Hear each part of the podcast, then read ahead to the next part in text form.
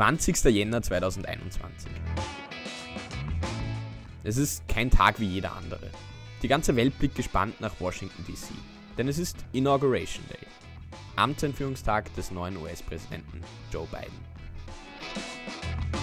Joint Base Andrews. And today, when Joe Biden is sworn into office, Donald Trump will be at his Mar a Lago property, his Florida estate. His final words to the American people as president had appeared uh, in front of the audience. Dass Donald Trump die Amtseinführung seines Nachfolgers schwänzt, war nach allem, was passiert ist, keine Überraschung.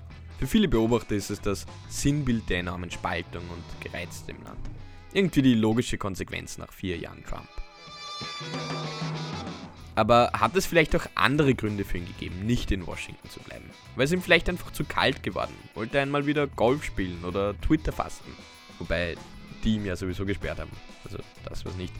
War es vielleicht einfach nur, weil er wieder nach Mar-a-Lago wollte, seinem beeindruckenden 118 Zimmer Luxusanwesen in Palm Beach, Florida. Fehlte ihm die österreichische Architektur dort? Herzlich willkommen zu Land der Berge, ein Podcast über österreichische Geschichten, die weit über unsere Staatsgrenze hinaus für Furore sorgen. Ein Podcast über verblüffende Ereignisse, spannende Persönlichkeiten und unseren österreichischen Platz in der Welt. Aber was hat jetzt Österreich mit Trump bzw. der amerikanischen Politik zu tun? Auf dem ersten Blick mal nichts, das gebe ich gerne zu. Aber auf dem zweiten Blick vielleicht ja doch.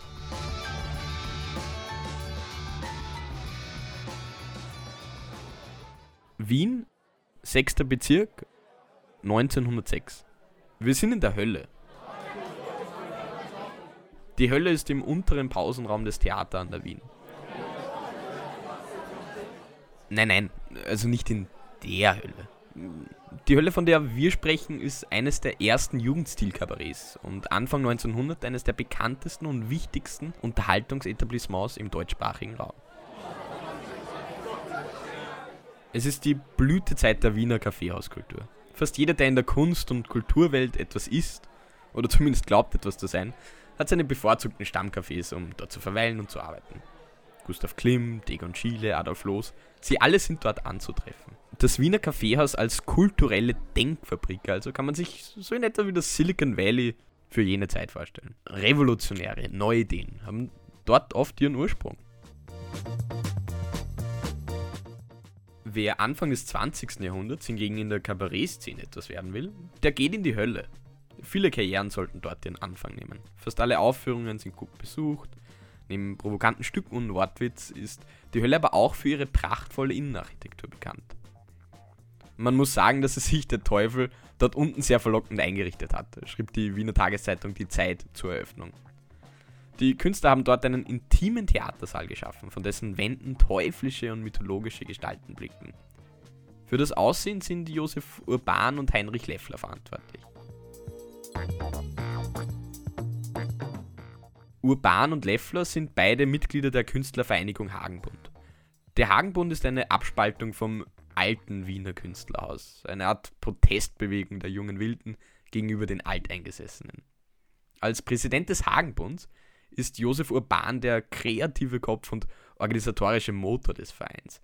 Ein begnadeter Netzwerker, Kunsthausensasser, der aber auch stets Grenzen überschreitet und mit einigen Skandalen und Konflikten auffällt. Josef Urban ist vieles davon schon in der Schulzeit. Ohne seinen Vater, der als Bezirksschulinspektor gute Beziehungen zu den Direktoren hat, wäre er ziemlich sicher von der Schule geflogen. Auf Wunsch des Vaters beginnt er nach der Schule zuerst Rechtswissenschaften zu studieren Schließlich wechselte er aber auf die Akademie der Bildenden Künste Wien. Bevor Josef Urban in Palm Beach ein Megaprojekt auf die Beine stellen wird, führt ihm seine erste Reise aber nach Kairo, nach Ägypten.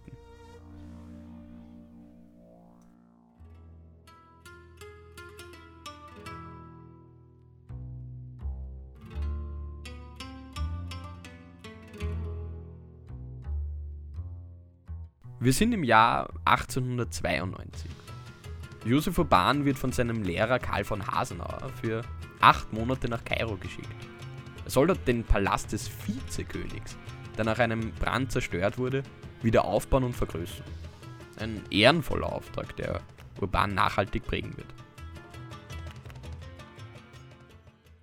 Als er nach Österreich zurückkommt, schließt er sein Studium ab und lernt wenig später Heinrich Leffler kennen, mit dem er schließlich die Hölle gestaltet und den Hagenbund gründet. Gemeinsam sind sie in diesen Jahren ein äußerst erfolgreiches, unzertrennliches Duo. Sie werden für die Errichtung des Rathauskellers engagiert, der auch heute noch als Veranstaltungslocation bzw. Restaurant bestaunt werden kann. Der Höhepunkt seiner Karriere in Wien ist die Konzeption der Kaisertribüne auf dem Burgring im Rahmen des Jubiläumsfestzuges von 1908. Als Künstler vom Kaiser engagiert zu werden, ist so wie wenn man als Fußball in einem Champions League-Finale auflaufen darf. Man äh, kann dann wirklich von sich behaupten, dass man es geschafft hat. Man ganz oben angekommen ist. Die Euphorie hält aber nicht lange an. Urban hat weder die Finanzen des Hagenbundes, er ist lange Präsident des Clubs, noch seine persönlichen Finanzen im Griff. Er schuldet vielen Leuten viel Geld. Als er daher anlässlich einer Paris-Reise 1911 das Angebot erhält, als Chefbühnenbildner der Bostoner Oper zu arbeiten, ergreift er die Gelegenheit. Er wandert also in die USA aus, vor allem um vor seinen Geldschulden zu flüchten. Tatsächlich erlässt das Wiener Landesgericht einen Steckbrief gegen Josef Urban. Es wird wegen fahrlässiger Krieder, also wegen finanzieller Schädigung von Gläubigern nach ihm gesucht. In dieser Zeit hat er aber schon längst das Weite gesucht. Zurück in der Hölle wird auch Josef Urbans Flucht zum Thema. Die Gesprächsthemen und Stücke dort spiegeln in vielerlei Hinsicht die Gefühle der Wiener Kulturszene wider. Viele fühlen sich von Urban betrogen, finanziell ausgenutzt. Viele werden auch das Geld, das sie ihm geliehen haben, nie wieder zurückbekommen. Na Prost.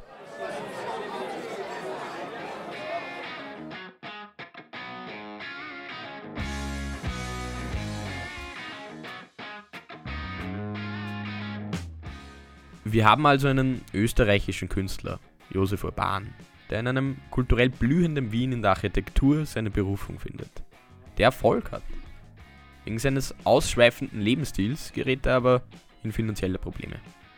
Daraufhin flüchtet er, jawohl, nach Amerika.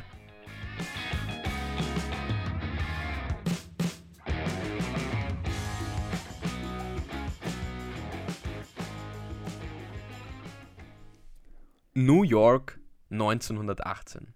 Nach sieben Jahren bei der Boston Opera lässt sich Josef Urban in der Stadt, die niemals schläft, nieder. Als Ausstattungsdirektor bei der berühmten Metropolitan Opera ist er wahnsinnig erfolgreich. Insbesondere auf dem Gebiet der Bühnenbeleuchtung gilt er als Pionier und Meister seines Fachs. Nebenbei arbeitet er in dieser Zeit weiterhin als Architekt. Die privaten Auftraggeber stehen Schlange. Josef Urban gilt als Mitbegründer der amerikanischen Art Deco. Er schafft es, eine gewisse Überschwänglichkeit und Dynamik von der Theaterbühne irgendwie auch auf seine Bauten zu übertragen. Geschickt versteht er es, zeitgenössische Strömungen mit den spanisch-maurischen oder mexikanischen Einflüssen zu verbinden. Und nirgends wird es ihm so gelingen als in Palm Beach, wo er den Ruhesitz des jetzigen Ex-Präsidenten entwirft. In Palm Beach, Florida, leben knapp 9000 Einwohnerinnen und Einwohner. Es ist eine der teuersten Wohngegenden der Welt. Fast 10 Millionen Dollar muss man im Durchschnitt für ein Haus dort auf den Tisch legen. Für Marjorie Merriweather Post ist das allerdings kein Problem.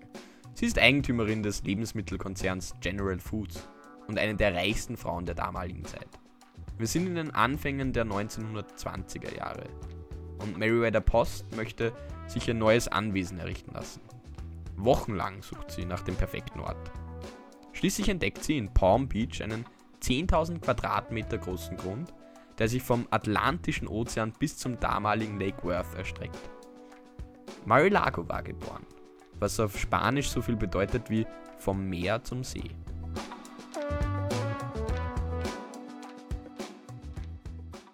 Einen ersten Entwurf lässt sie von Mario Wythe, einem amerikanischen Architekten, entwerfen.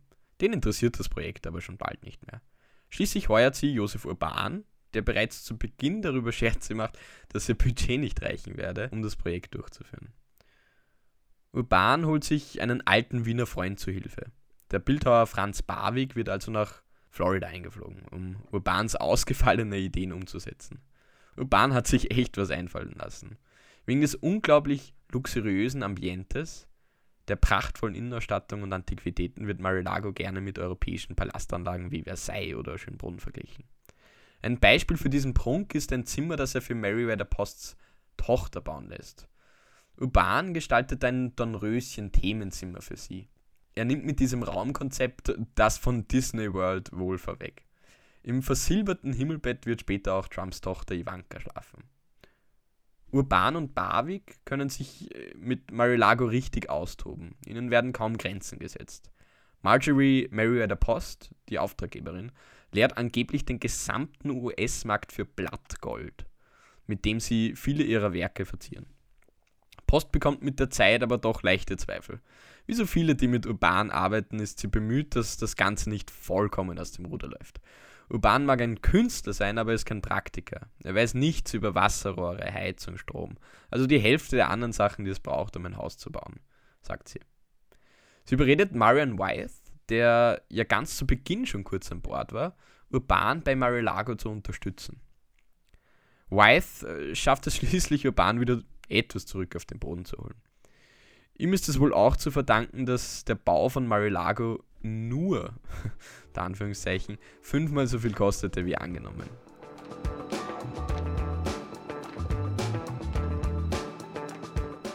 Aber wie kommt Mar-a-Lago dann in die Hände Trumps? It's so great to be at Mar-a-Lago with friends and the press and the media and everybody. Post hinterlässt es 1973, als sie stirbt, dem Staat.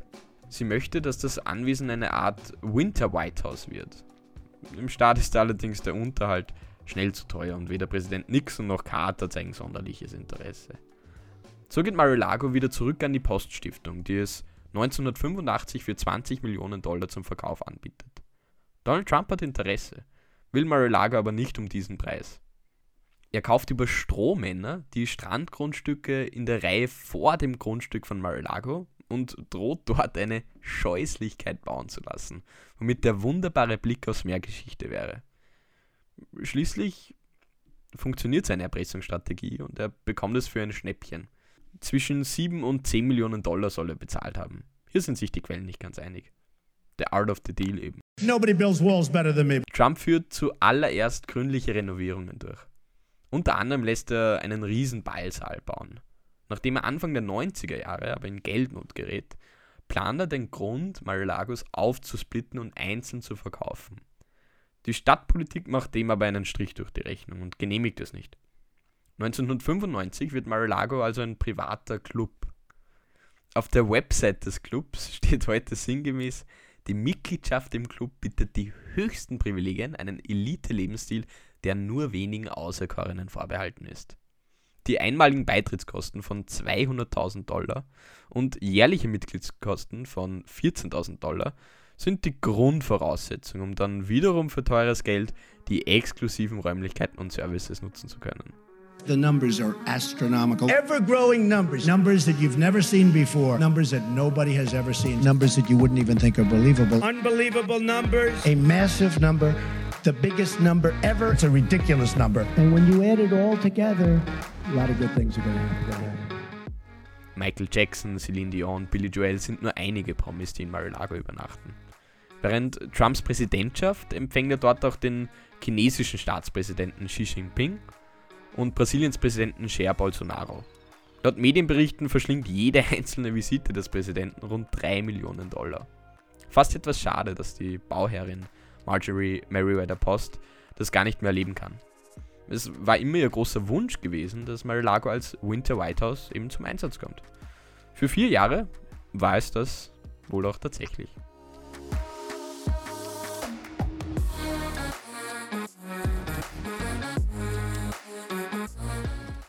Ah, und da wäre noch eine kleine Geschichte. Vielleicht hast du mitbekommen, dass nachdem Trump das Präsidentschaftsrennen verlor, ihm seine Nachbarn aus Palm Beach einen Brief geschrieben haben.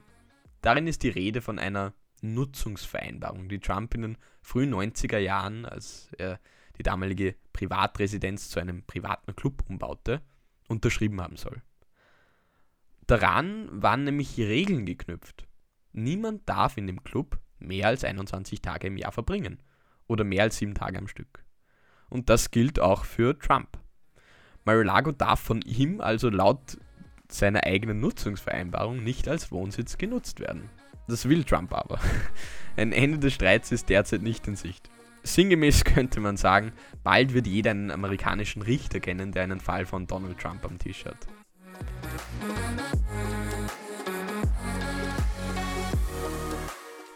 Aber zurück zu Josef Urban.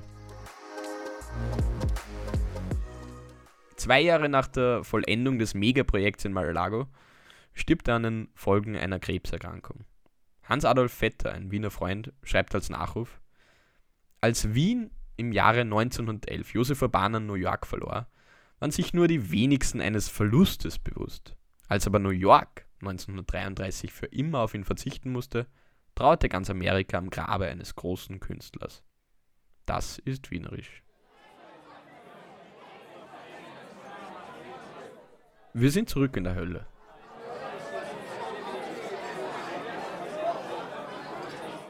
Es wäre wirklich spannend zu hören, was in diesen Tagen, als die Nachricht über Urbans Tod auch bis Wien durchgedrungen ist, in der Hölle Thema war.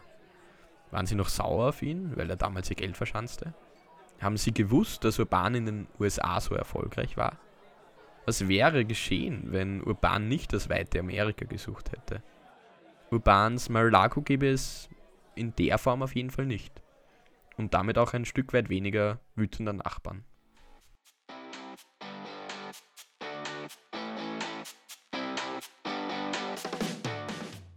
Ja, das war's mit der ersten Folge Land der Berge. Ein Podcast, der dem patriotischen Geist neue Argumente verleiht. Du hast Feedback, Fragen oder Themenvorschläge, dann gerne her damit. Schreib mir einfach unter landderberge.podcast.gmail.com. Wer mehr über Josef Urban und seine Zeit in Wien wissen möchte, kann Markus Christians Biografie Josef Urban, die Wiener Jahre des Jugendstilarchitekten und Illustrators 1872 bis 1911 lesen. Inspiriert wurde diese Folge von Wolfgang Machreichs Artikel Trumps Architekt aus der Hölle, der Ende Jänner in der Wiener Zeitung veröffentlicht wurde. Wenn es dir gefallen hat, dann empfehle mich doch gerne weiter und mache auch andere auf diesen Podcast aufmerksam. Es ist erst der Start dieses Projekts und es freut mich, dass du bei der ersten Folge so weit dabei geblieben bist. Um künftig keine Episoden mehr zu verpassen, kannst du den Kanal auch gerne abonnieren. Akustische Einspielungen haben wir gehabt von NBC News und Weiß News. Danke fürs Zuhören und bis bald.